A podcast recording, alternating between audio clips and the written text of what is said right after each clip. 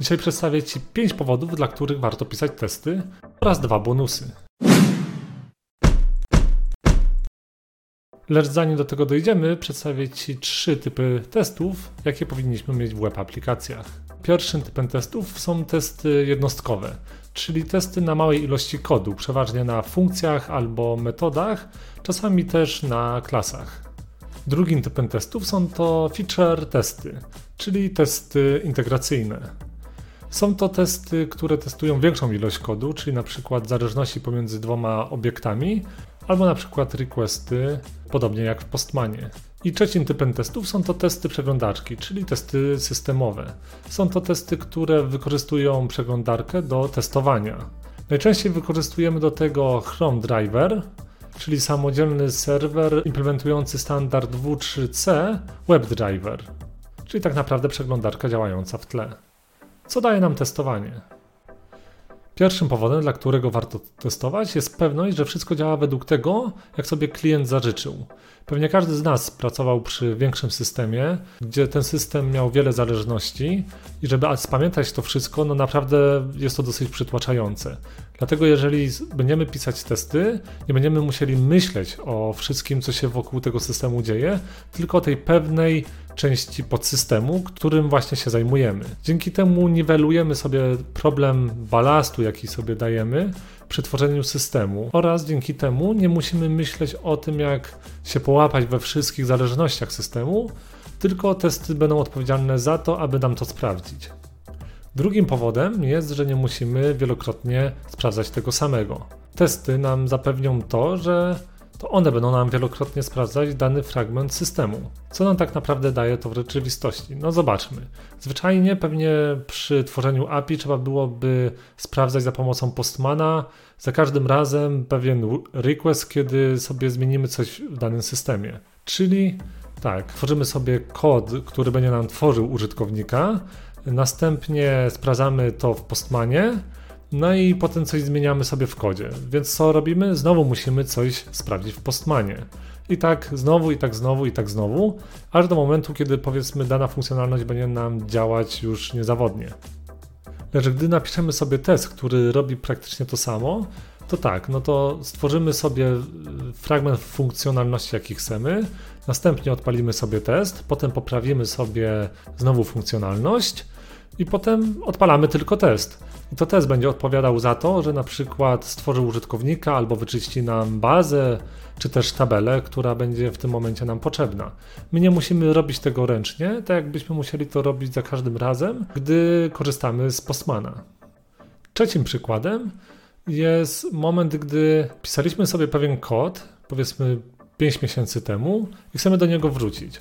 No jeżeli będziemy chcieli wrócić do niego, to na pewno już połowy nie będziemy pamiętać albo i więcej, a testy pomogą nam w tym, abyśmy łatwiej doszli do tego, jak ten kod miał działać. Dzięki temu skrócimy sobie czas y, przypomnienia sobie działania systemu czy tej danej funkcjonalności. Nie będziemy musieli sobie zaprzątać głowy tym, y, żeby sobie z, na przykład poprzez debugowanie danej funkcji sprawdzić, jak to działało.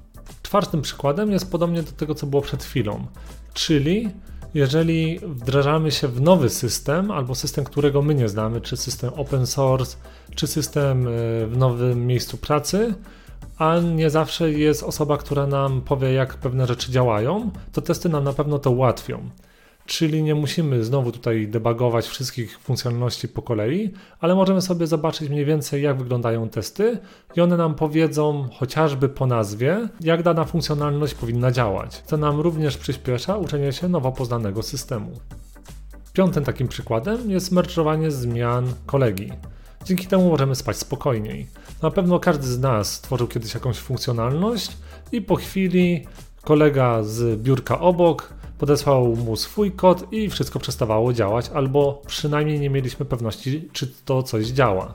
A dzięki testom jesteśmy w stanie sobie sprawdzić w sumie bezboleśnie, czy jeżeli zmerżujemy sobie kod kogoś innego, czy to nie wpłynie na naszą implementację naszego kodu, bo testy powinny nam wyłapać właśnie różnego rodzaju zależności, nawet po tym jak naprawimy konflikty.